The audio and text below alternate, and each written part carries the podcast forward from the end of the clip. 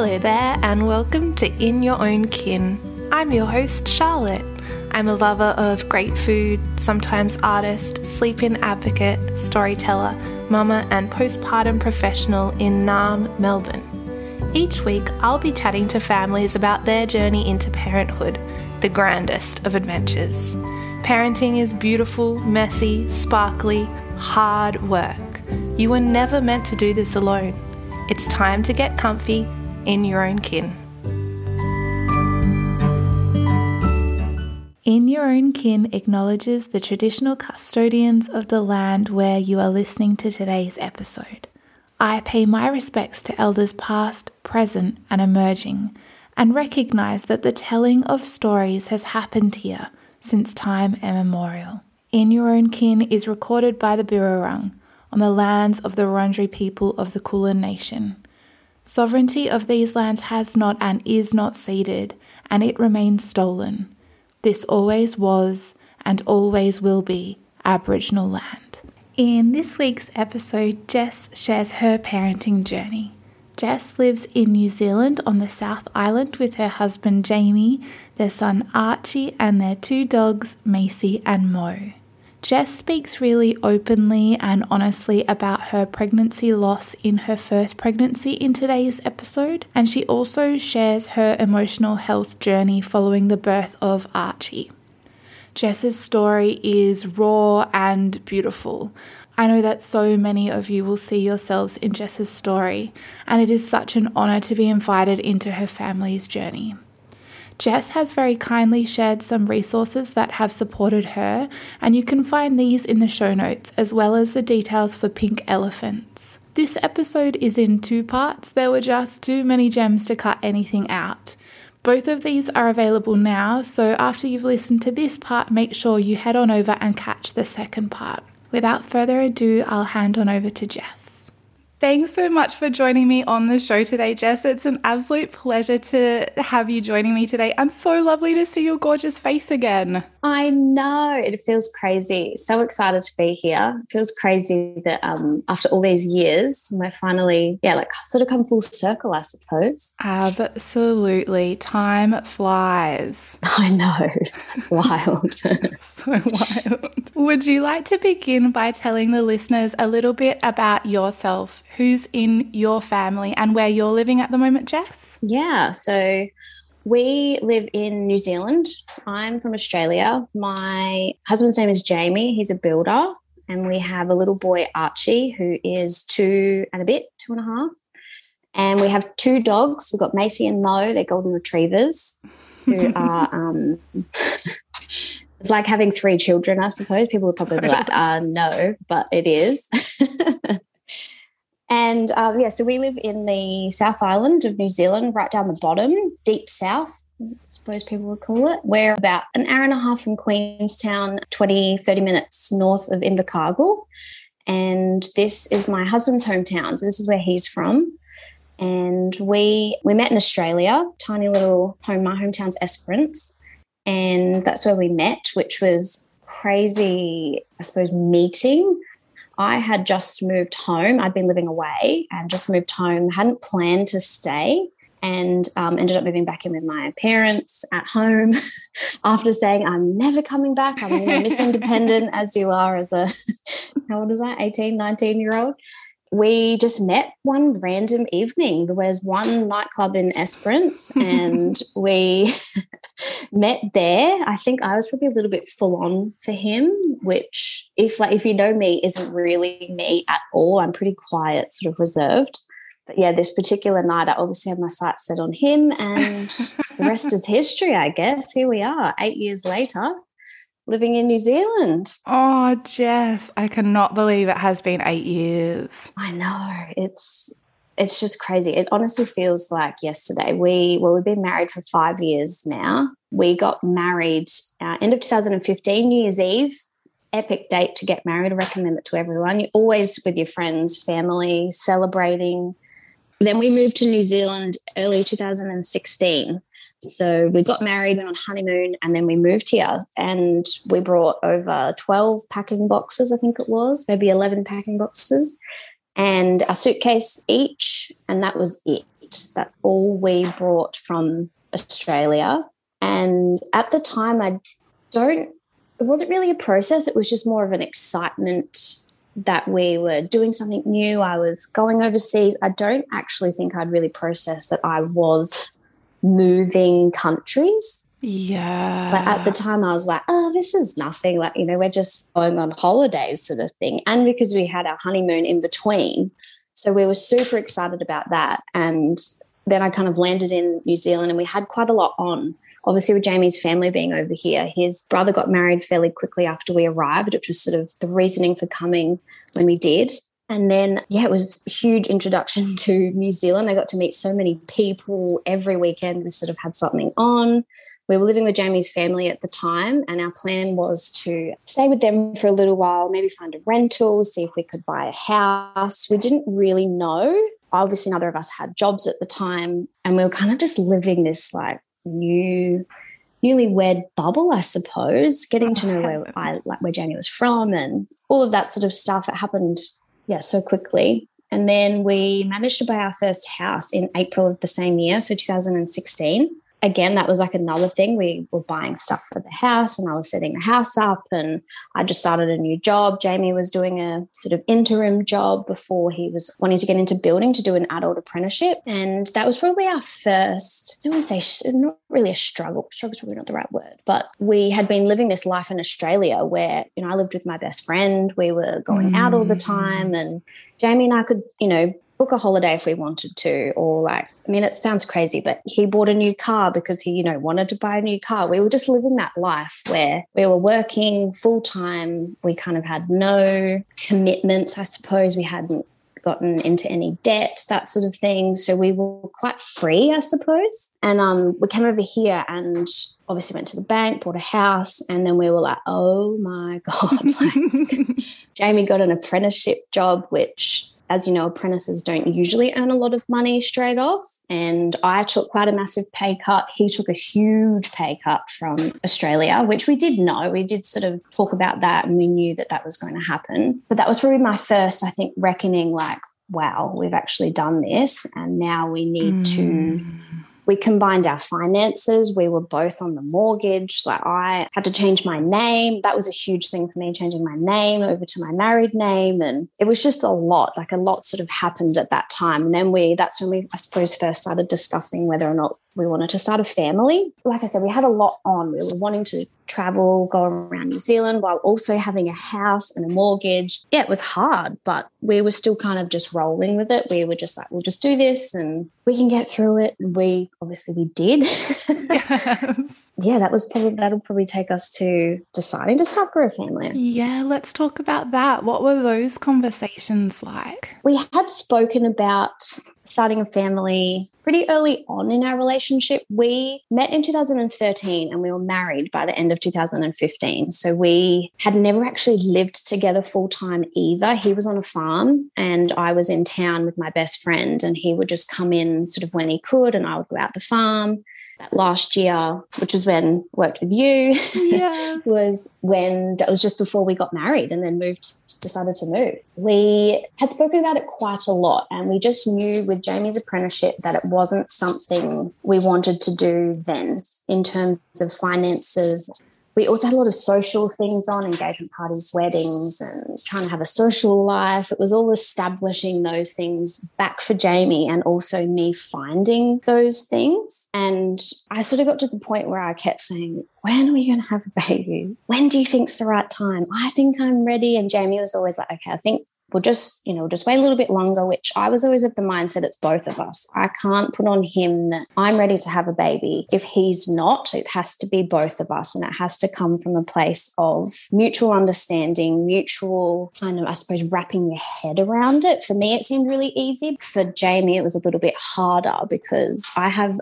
younger siblings. They're quite a lot younger than me, nine and 10 years younger than me. And my mum did like family daycare when I was younger. So I'd always been around babies, like cousins and aunties and uncles that had kids and all that sort of thing. So for me, it was kind of a natural progression. It was about, it was in 2017. So the following year, we sort of decided, I was like, look, we, can we at least try? I said, I don't, we don't know what our future is like. I said we could decide this day, 2017, and we may still be in this exact same position in five years, which I think is kind of the epitome of starting a family. You just don't know. Yeah. And from my point of view, I was like, I was always the one who was like, okay, well, if we conceive in this month, then I'll have my summer baby born in January and then there'll be, you know, always have birthdays then and yeah. all of this kind of logical timeline, step by step. This is what we should do and this is how it'll work. So does not work like that. not in my case anyway. We yeah, sort of decided I'd gone to the doctor, I'd been checked out, um, started taking some like prenatal sort of stuff that you can get over here. And then we fell pregnant in in March. I, we'd actually had a huge weekend with friends away. The following week, I had this feeling, and I've always said that to friends or people that have asked, How did you know that you were pregnant? Yeah. And I just had this overwhelming feeling. I wasn't like nauseous or any other sort of symptoms. I just had this feeling that I was. And I went and got a pregnancy test, did the pregnancy test. I was at home by myself.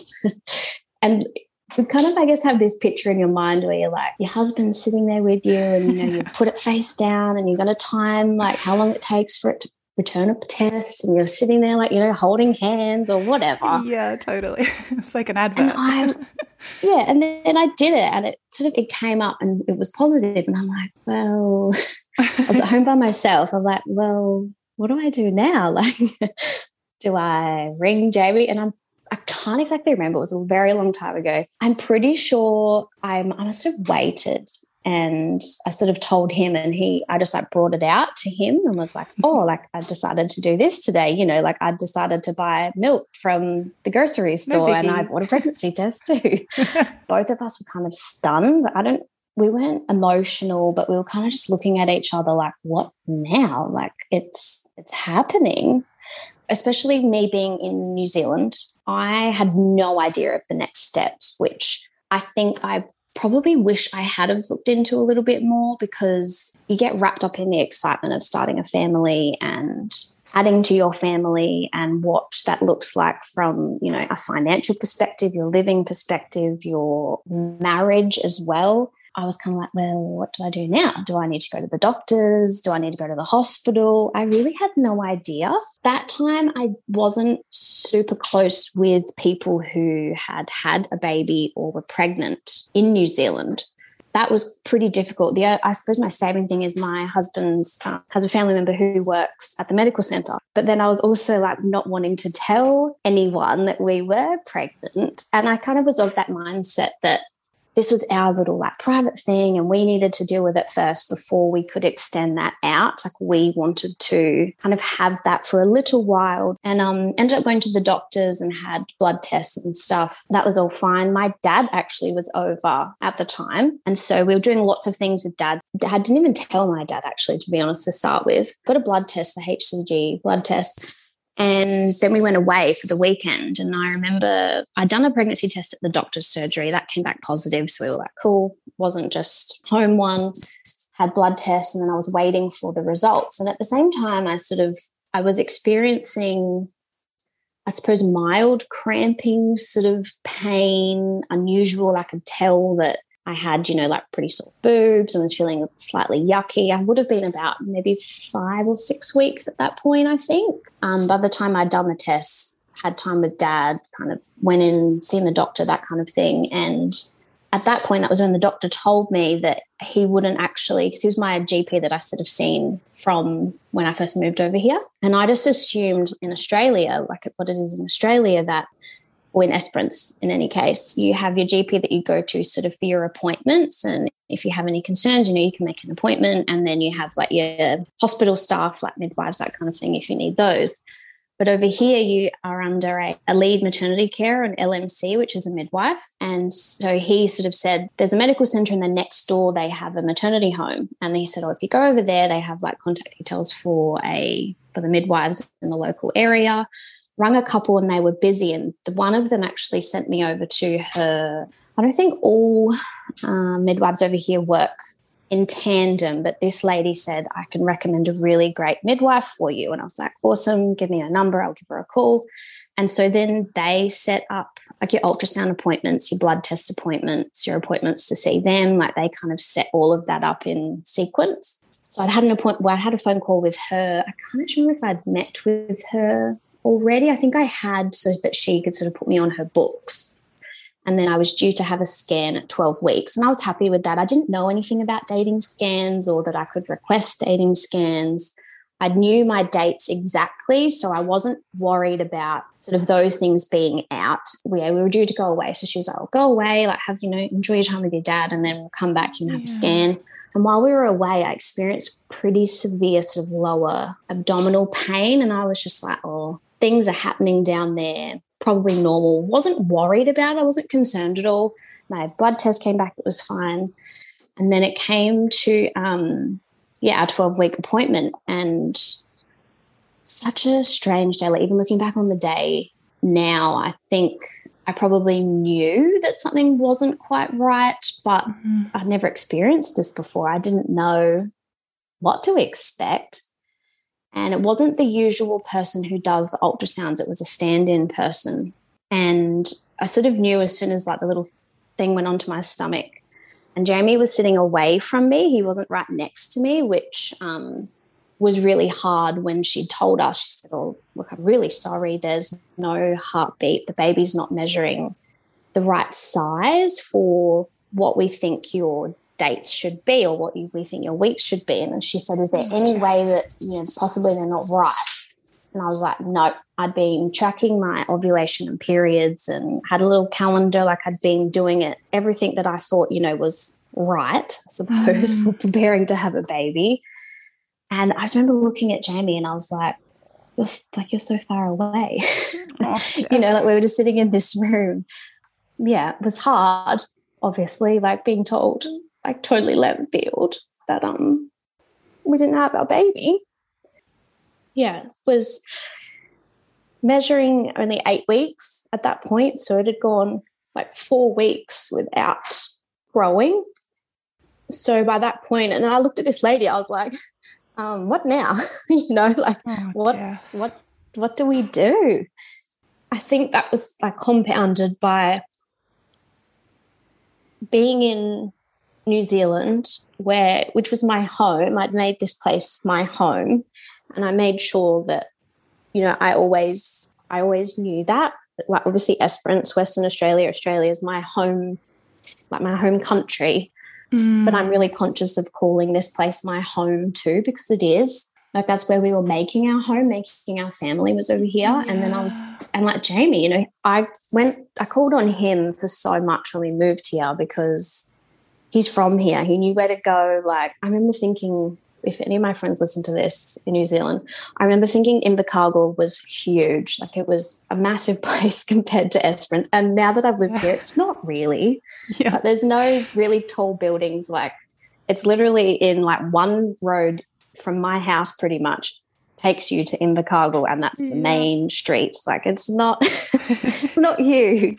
Perspective. but um yeah. And then at the time I was like, I didn't even know like kind of how to get to this appointment. You know, like, how the hell am I supposed to know where to go from here? Like, literally, and also like emotionally, and like, who the hell do I contact? And this lady said, I will pass this on to your midwife. The scans do need to be reviewed by another person just to make sure that what I've seen, what I'm measuring, what I'm checking is correct. And she said, I will let you know that I am positive that what I have seen is correct. She said, I need to let you know that so that, you know, we're kind of not going away with, I guess, a bit of false hope. Um, not that she said that, but that was kind of why she reassured us or reiterated to us that I'm positive this is what I've seen. And then she said, I'll pass this over to your midwife and she will be in contact with you. And one of the other like strange things was I hadn't told anyone at work what that we'd found out we were pregnant. And it just happened to be that I didn't work Monday, so the appointment was for a Monday. And it just happened to be that I'd told my boss before I left on Friday that I had a scan on Monday. And I remember thinking, I'm I need to tell her in case something isn't quite right, or maybe I need to take another day off. And so she can sort of understand why. And I'm so glad that I did that. I'm so glad that I reached out to her and just kind of gave a bit of a heads up because then I, I did. I ended up needing to do that. And I was able to just send her a text and just say, hey, you know, things didn't go very well yesterday. She was like, totally fine, like, you know, take the time you need. Just amazing. Yeah, then my midwife contacted me and sort of said, you have an appointment down at the hospital. She organizes all of that. And she said, if they haven't phoned you by the end of the week, let me know. And I hadn't heard anything by, it was Thursday. So this was Monday. I hadn't heard anything by Thursday.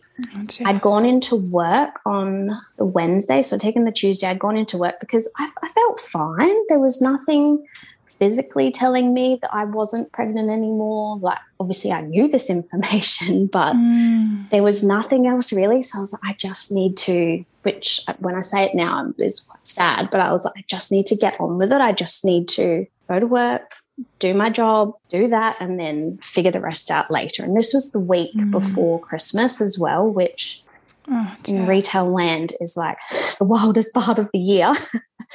which is really crazy that in my brain, which I think if my boss heard this, she'd probably be horrified. But in my brain, I was like, I need to be at work. I need to be helping them. And I need to be, you know, this is where I need to be for today, which is crazy.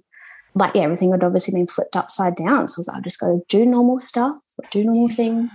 And then phoned my midwife and said, Look, I haven't heard anything. I'm not really sure if I leave this any longer, we're going into Christmas, which then means it'll be another week. And I didn't really know what was going to happen with my body. I didn't know if I would just stay this way or if my body would naturally miscarry, which I really had no idea. I hadn't ever thought that it would be part of our life or part of our story, I suppose you would say. And did your midwife walk you through that at all, or was that all just kind she, of you'll get an appointment at the hospital? Yeah, so it was more that the hospital would then tell me what mm. they were going to do. Mm-hmm. And I'm not sure if that's because it was more up to the hospital. I felt supported with her in the way that she said, if they haven't phoned you, I can ring them and I'll let them know. And she was quite adamant that I needed to be seen fairly quickly. That was a Thursday, and she rung them on the Thursday and I had an appointment that very same day. And I had to ask my co-workers, like, where do I go? I've never even been to the hospital here. Wouldn't, couldn't even tell you where it is. I'd heard of it. I work at I work in a pharmacy, so I've seen countless prescriptions from this place. No idea, like no idea.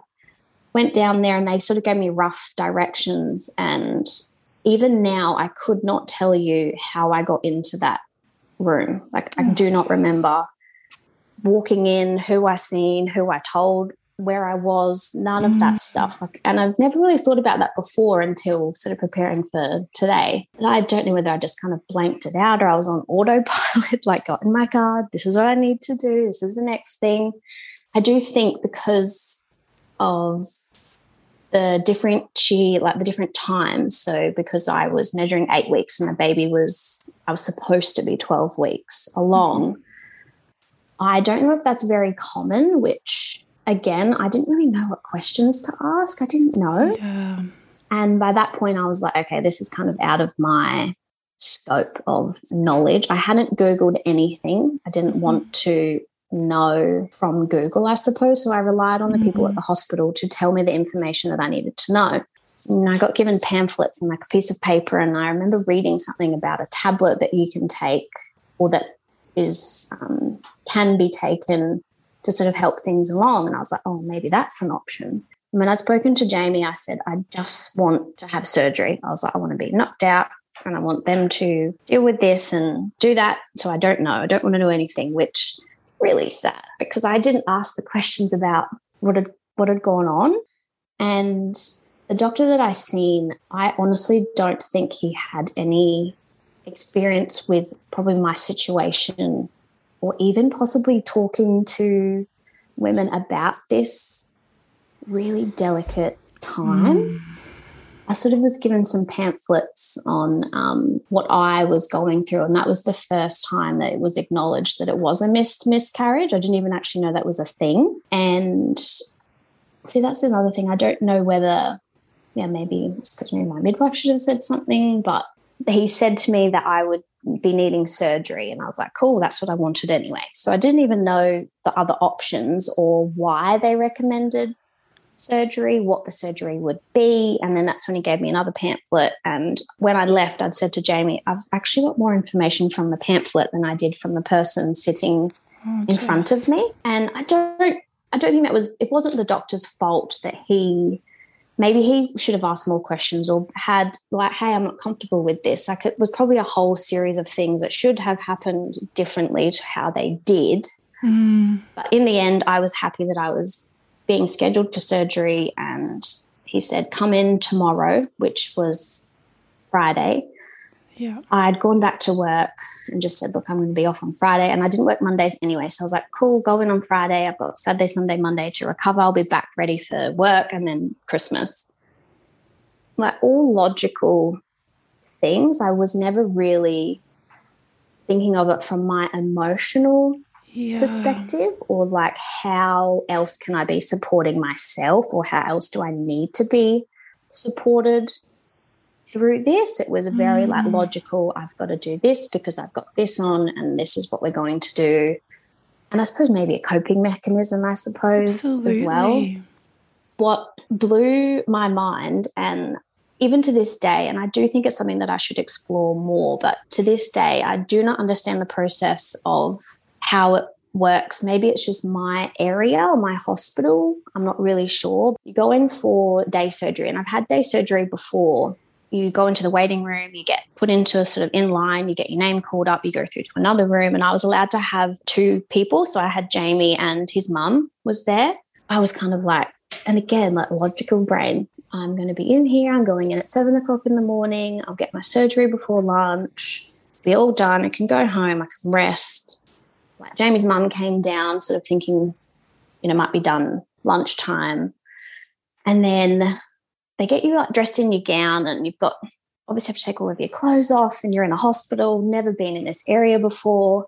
Mm. You get all like your pre-op stuff done. And then I seen the gynecologist. So she came in and was kind of asking me like, and that was at the first point when someone actually said to me, like, you obviously know what you're in here for, like explaining all of those things to oh, me. And I was like, uh, like, yep which was I kind of liked because it was the first time someone had sort of said, Do you understand what's happening? And I said, Well, yeah. no, I don't. I said, I don't oh, know what's going on. So I've been told I'm coming in to have surgery and, you know, I'm fine with that. Totally fine with surgery. Wasn't worried about that part of it. And then she, this part's going to be really hard. She said to me that um, it wasn't looking like we were going to have the surgery that day. Oh, Jess. It still gets me. Take your time. And, and I said to her, I was like, What do you mean? we've been waiting here for hours and I'm in like a hospital gown. I've got, you know, I was making jokes with Jamie about having to put my socks on because those things are impossible to get on, like your pre surgery socks. They got the little like toes hanging out the end, you know, I had a robe on and I'm sort of the one, I suppose, that I'm usually the one supporting other people. Like, yeah. if it was my husband having surgery, I'll be the one, like, are you okay? What do you need? I'll have, you know, everything packed in my bag that you could possibly ever need. Whereas, like, at this time, like, he didn't know what to do. I didn't know what to do. And then I just said to this lady, I was like, it's not my fault. No. You know, it's not my fault that my baby's still there. No. And the other like wild thing is that it was never acknowledged that it was or it could have been a baby. Mm. And I even remember reading it on a piece of paper. It was one of the pamphlets that they give you, and it just says that it's because the fetus wasn't over 12 weeks, it's not classified as a baby.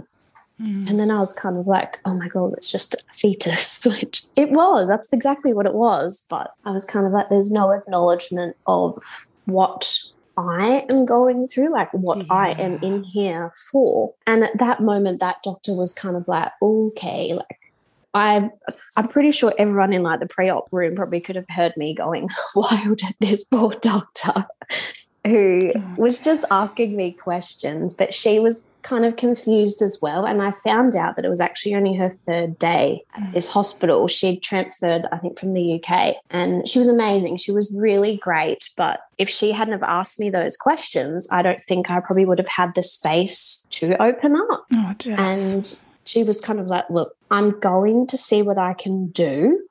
And you could sort of tell that she was like, oh my God, what what am I going to do? Because it wasn't her. It wasn't her saying, you're not having this today. It was just the whole process. And you know what? Like, I do understand the day surgery. You can be bumped off if it's not, I suppose, an, an emergency. Mm. So, in hospital terms, or in, I don't know what you would even call it, I wasn't an emergency. I wasn't, uh, I was more of an elective, I suppose you would say, because I was fine. She ended up leaving, and I was kind of like, like, what am I, I said, what am I supposed to do? I said, Are you asking me to go home and then I'll come in on Monday? And I said, So will I get my surgery on Monday? And she said, and I was like, I've already had to take two days off this week or three days off of work this week. Like, oh, this poor lady. And then I said, So am I going to come in on Monday and get my surgery? And she was like, Well, you'll come in at seven o'clock and do the same thing. I said, So you're telling me that I might not get it on Monday? And I said, So do I come back on Tuesday? And then do I come back on Wednesday? Mm. And she was kind of looking at me like, Oh my God, this is really like unraveling. And then she said, I'm going to go and see what I can do. And thankfully, which I wish I knew who this person was, but my the anaesthetist said that he would stay on that day. He was meant to go home at lunchtime, I think, and he decided to stay. And then I, that's when I found out that there was actually another lady in the hospital who was in for the same procedure. And the D&C procedure takes, I think, 20 minutes all up. It's probably more prep and post that takes the longest part.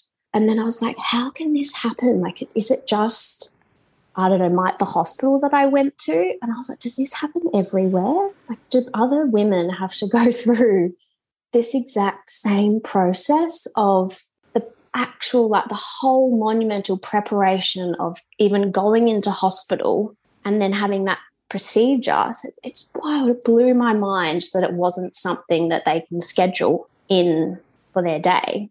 And I even like to this day, I wish, and that's probably something that I hope I can do in my lifetime, is to find out why that happens. It's such a huge emotional toll on women and their families. And it happens so often, which is even sadder. Mm. And for me, who I mean, I work in a pharmacy. I come from like a health background. I'd never ex- really experienced or known anybody who'd had a miscarriage prior to me. And since I've had mine. It's heartbreaking how many people I know of now who've experienced it. None with the same sort of line that I had to go down. But that was, I think, compounded on the fact that I was in a different country to my home country. And this whole time, like even Jamie was like, "Do you want to? Do you want to go home? Like, do you want to fly home and have this done?" And I even said that to the doctor. I was like, "Oh, can I fly back to Australia?" I said, "I could probably fly back to Australia, come back here in the time that it takes." But totally ridiculous. But that was obviously just outpouring of emotion. Like, how can this be happening to people? And I like that's kind of where I was thinking even then it wasn't even just for myself it was for everybody else who's had to go through that or mm. who hasn't been in, like been informed of what's going on mm. once i did get the surgery that day that's the most important thing i did get it done that day and afterwards i sort of just felt this lift. I was like, you know, I can start healing now. I can go through and I can start healing. And I had um, Monday off work. The healing process was actually quite good. And then, yeah, I had Christmas. And as we planned to announce that we were having a baby at Christmas time, and we just happened that we knew we were going to be in New Zealand, which in a way was probably a good thing because I probably would have been flying home around that time otherwise. So I don't know what things would have looked like if I had to have gone home where I hadn't been living for over a year. So I don't, yeah, I don't know. But yeah, that was sort of that part of it. yes. Oh, Jess. I don't even know what to say to that. There are just so many holes in the system, aren't there? Yeah, and that's that's a thing. It's something that I've I'd never been exposed to before or had heard of, of happening because I was there for so long, so we arrived at seven o'clock and didn't leave until seven that night.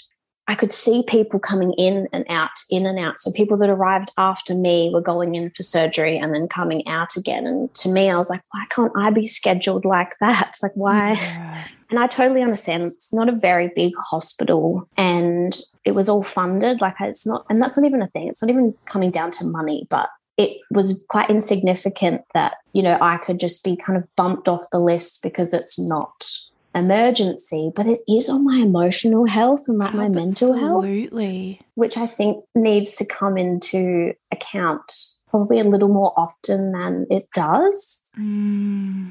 And just such a huge responsibility for you, Jess, that like the Oh, I just feel like there were so many opportunities for yeah. a support team to actually support you. Yeah. And that was when I hadn't yeah, exactly. And that's the thing, it was. And these are the people that I was trusting with. Like, I wasn't even, I don't even think I remember asking any questions about being put under a general anesthetic or what the healing process would be like. Did not even register because I was just so wrapped up in this like, how can they send me away? Like, what are my options here? And there were none. Mm. It was just to like come back later. And I hadn't built a relationship with my midwife yet to I've learned since then it does develop over time because you are seeing them and you're trusting them with your care, which I think wasn't anything on my midwife's part. But at that time, because it's so sensitive, it's, it is kind of up to them to be checking in and asking you these things or how you're feeling about it. Absolutely. Who, like who else is? And like Jamie had no idea and like he's going through it as well. And then he's Absolutely. also seeing me having surgery. Like it's just it's wild. And was your midwife present at the hospital or was that a complete handover of care? It was a handover. So i didn't see her i didn't see her again actually after that. She checked like she rang and she checked in with me. When we fell pregnant with archie I think probably one of the best things in that they have in New Zealand healthcare is the program that they have for midwives and the care that they give to moms and women. Mm. It's amazing. Like it's so good to have that. And I've spoken to friends that have had babies in Australia and they're like, oh my God, is that what you get in, in New Zealand? Like, is that what it's like? I'm like, yes. But I was kind of like let down on one side. And I'm not going to then kind of go and say, well, where were you? Because, you know, I'm going through this on my own. Like, this is my own thing to deal with. Oh, Jess. Yeah. There's so much scope, isn't there, to be supporting families through miscarriage? I feel yeah. like there is so much that we need to learn from in this space. Definitely. And that's the thing, it's part of it's part of having a family Absolutely. in some cases. In a lot of cases, it's you know, the the process that you don't think will be part of it, but it is. And I mm. think that's mm. what needs to be addressed more so. It's not bringing it up, you know, when a mum's coming in and they're like, oh, there's the possibility of having, you know, you, it's not yeah. that side of it, but it's acknowledging that it's there and that it happens yes. and that women do need the support without actually saying like i need support you know yes. that, that should be part of it is it needs to be there. Absolutely. And an honoring of that baby because that baby was wanted and it was loved and you had hopes yeah, and dreams for them. A hundred percent. Mm. oh i'm so sorry jess. Yeah it's um and i sort of like reflect on it now and you know it gave us like we got archie you know, mm. when the time sort of came around for like due dates and things, I was always like, oh, you know, I wonder, I wonder what it'd be like. But I suppose that's, you know, it's always going to be like that. It's kind of there. It's part of our part of our life now. And mm. um, I've found real solidarity in talking to other friends that have experienced it. Yeah. And I've sort of felt that, you know, they've then come to me and said, you know, you've told me about your story, or yeah. I've heard what you've gone through and she said you know it's it's part of me now too like it's part of my story. So i'm like you know if i could help someone to share their story or to not feel ashamed about it or you know stigmatized by it like oh my god that poor lady. Because then that's sort of going into archie's like conceiving archie. The people that we chose to tell that we'd lost a baby was obviously like immediate family and a few friends. But that kind of carries over into they were trying for a baby or they must have been wanting to extend their family. You know, like it's kind of this continuation on, whereas usually that's quite a private thing. Mm. But I've found talking about it. And then when we fell pregnant with Archie, we didn't tell everybody, but I was kind of like, we've already been through this. You know, we've been through the worst of the worst that we could go through. Mm. And now, like, we're ready to move on, like, we're ready to go forward. But the, the crazy thing with falling pregnant with Archie, which this was in December 2017, and we fell pregnant with Archie in, must have been March 2018. He was born in December 2018. So, pretty much a year. I think it was within a couple of days of when I'd had my surgery the previous year. I had Archie. We had Archie, Oh, wow. and just and that's all happened within a year of of each other, which is just crazy. Because then we sort of just kind of, I suppose, threw threw all caution to the wind, and we're like, oh, what the heck? If it happens, it happens. Didn't I wasn't tracking anything. I wasn't looking at anything. I was like, this is. I'm, I can't control this, and I know that now. I cannot control the outcome of of this. I need to look after myself and our family, and we made that decision to try again. That sort of brought, I think, its own emotions with it because I did the pregnancy test. this is also funny. Was my mum was over this oh time. Oh my god. The last time it was dad, and this time it was mum and nan, and they just had like a spontaneous trip planned. I did the pregnancy test and I was like, same thing. I had this feeling, and then followed closely by that feeling of knowing was like a feeling of dread almost, which is so, it's a hard thing to point because that's Archie. Like when I talk about it now, that's my little boy, like that's who it mm. was. But at that time, I was like, oh no. And I put it off and I put it off and put it off. And because mum was over, I kind of needed to know. I was like, well, I kind of need to know if I, you know, should I have a couple of drinks or should I be doing this or eating, you know, all those things. I was like, okay, I'm just going to do it. And same thing, did it. did it in our bathroom. Jamie was at work. And then I rang him and I was like, you need to come home. And he was kind of like, what the heck is going on? He's like, I'm at work. I was like, you need to come home for lunch now. And I don't know whether he thought that I was like, I don't even know, poor thing, probably freaked him out. And then I showed him and he was kind of like dumbfounded. And he's like, well, I have to go back to work now. Oh, no. and I was like, oh, sorry.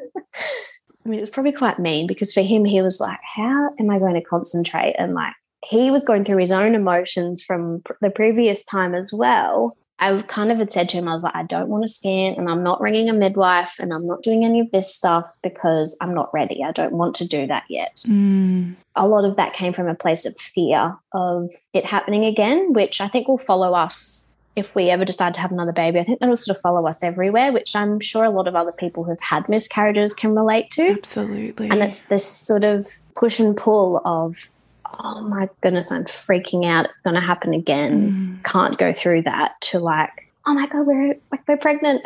Absolutely. having a baby. like I sort of, I do feel a little bit robbed in a case because Mm.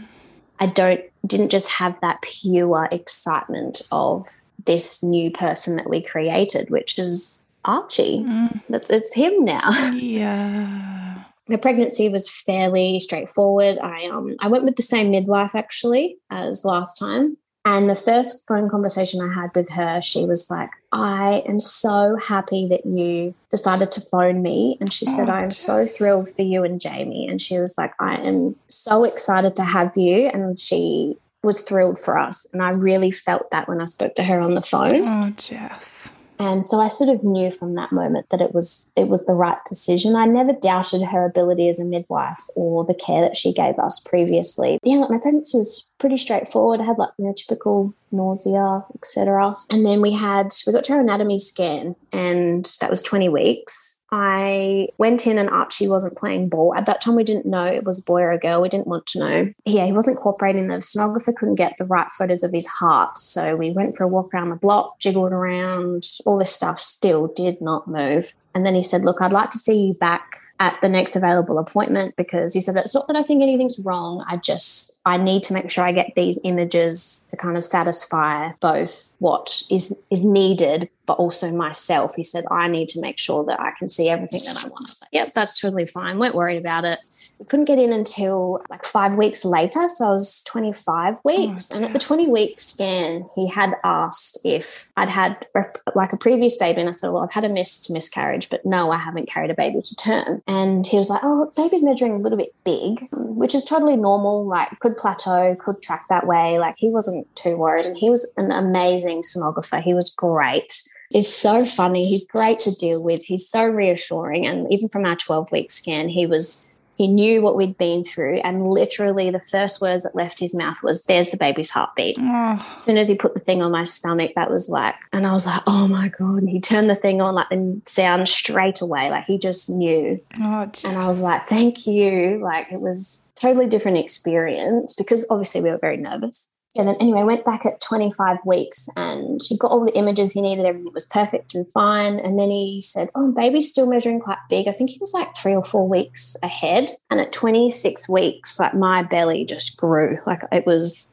I don't want to say it doubled, but much bigger. Like when you look at comparison photos side by side, it's like, whoa, there's a baby there. and I'm quite short, quite small myself, was tracking along fine. Like, I felt really good. I loved being pregnant actually. I mean, I say that, but I had a lot, you know, heartburn, nausea. I had really painful, sore feet, and I was on my feet all day. And ended up going to the doctor, and I must have, like, he said that I had torn or stretched the ligaments in my feet. You know how that relaxin is produced in your body when you're pregnant, and they were excruciating. I had to have them strapped every day, and. Then we went on holidays at 30 weeks to a cousin's wedding in Queensland and I blew up. The weather was beautiful. I was like, yes, I can sun around in the in the pool. And all my cousins were like, oh my God, like look at you. And honestly, family they're the only people in the world that would get away with it. Not the right thing to say. Quite, like, like you're you're quite big, aren't you? And I was like, no, I'm not. I'm not that big. I loved like they were just loving on my belly, and I loved being pregnant. I loved that look. I was so confident, and like I was mm. wearing you know bikini and dresses, and never felt so good actually. Mm. I was so puffy from the hot weather and they were all fussing over me. You need to put your feet up. Like, you need to put them up. I'm like, I'm fine. They're like, no, you need to sit down and put your feet up. I was like, okay. Oh. And like, I am quite small. So I had these like little sausages for toes and like could not wear any shoes because my feet were so swollen. And oh, still felt amazing though. I thought I was beautiful. I mean, I was. Yeah. And then came home, which was, I was so grateful we got to have that little breakaway. And I had another scan, 33 weeks at that point. My midwife had said to me, Oh, it feels like there's quite a bit of fluid around your baby. And because over in New Zealand, you get, well, your LMC, so you see them from the start to the finish, and postnatal Amazing. is the one person, which is incredible. It's so good. So you see them every sort of four to six weeks over your pregnancy. And then when you get to 30 weeks, it's every two weeks. So I was having quite regular checkups with her. And she either does home visits and she also had a clinic. So I'll just go to her clinic because it was in, I work half an hour from our little town. We'll just call in and see her. She does like heartbeat checks and which is so reassuring. It's actually amazing. Before you can start feeling baby, you kind of, I think, always have that nagging feeling like, oh, is everything okay? Or like, you know, what way are they? Where are they sitting? You know, all that kind of thing. And having those regular checkups is so reassuring. It's so good because you can ask questions, and that's what the time's for. If you have any concerns, and that's one part of it that is incredible over here. Yeah, she said, got quite a bit of fluid around baby. She said it's nothing to be worried about, and but it does need to be monitored. And I remember just being in awe. I was like, how does she know? she's only looking at my belly. Like, how does she know that there's too much fluid in there? And she's like, oh, baby's just quite bouncy. Like she said, I can feel him, but he does feel like he's bobbing around quite a lot. Obviously, I had was carrying quite a bit of fluid anyway. I had a scan and baby was still measuring quite ahead. And again, he said to me, Have you been tested for um, gestational diabetes? I was like, Yep, all fine. And then I was worried that I'd have to go back and get another test. But my midwife was really great. She was like, Look, I'm not worried that your baby's too big. She said, I don't like using that term and I don't mm. like it defining your pregnancy or what we do for leading into your labor or during your labor. She said, I don't like making it a thing, which was so great. Like, because so obviously I relied on her for all of that stuff. Mm. Getting closer to the time, I just remember feeling so great. My belly was growing and I was quite big. I know people sort of say, and I hate commenting on other people's pregnant bellies, like, oh, she's really small, or, oh, she's so big, or it's only because she's tall, or she's carrying this, carrying that. I just don't do it. And then I was even talking to a friend the other day and I said, I think my size made other people uncomfortable because they were like, How is she moving? How like how is she getting around? And even my mom said to me, she was like, You didn't even waddle or anything. She's like, but you just carried that around like you had a flat stomach and like nothing was even there. And I was like, I didn't feel that big though. And I'm like, maybe that helped that I was just so oblivious. Oh my gosh, that's so good. You look gorgeous. and I felt it too. I felt so good. Just a reminder that you can keep listening to Jess's gorgeous story in part two.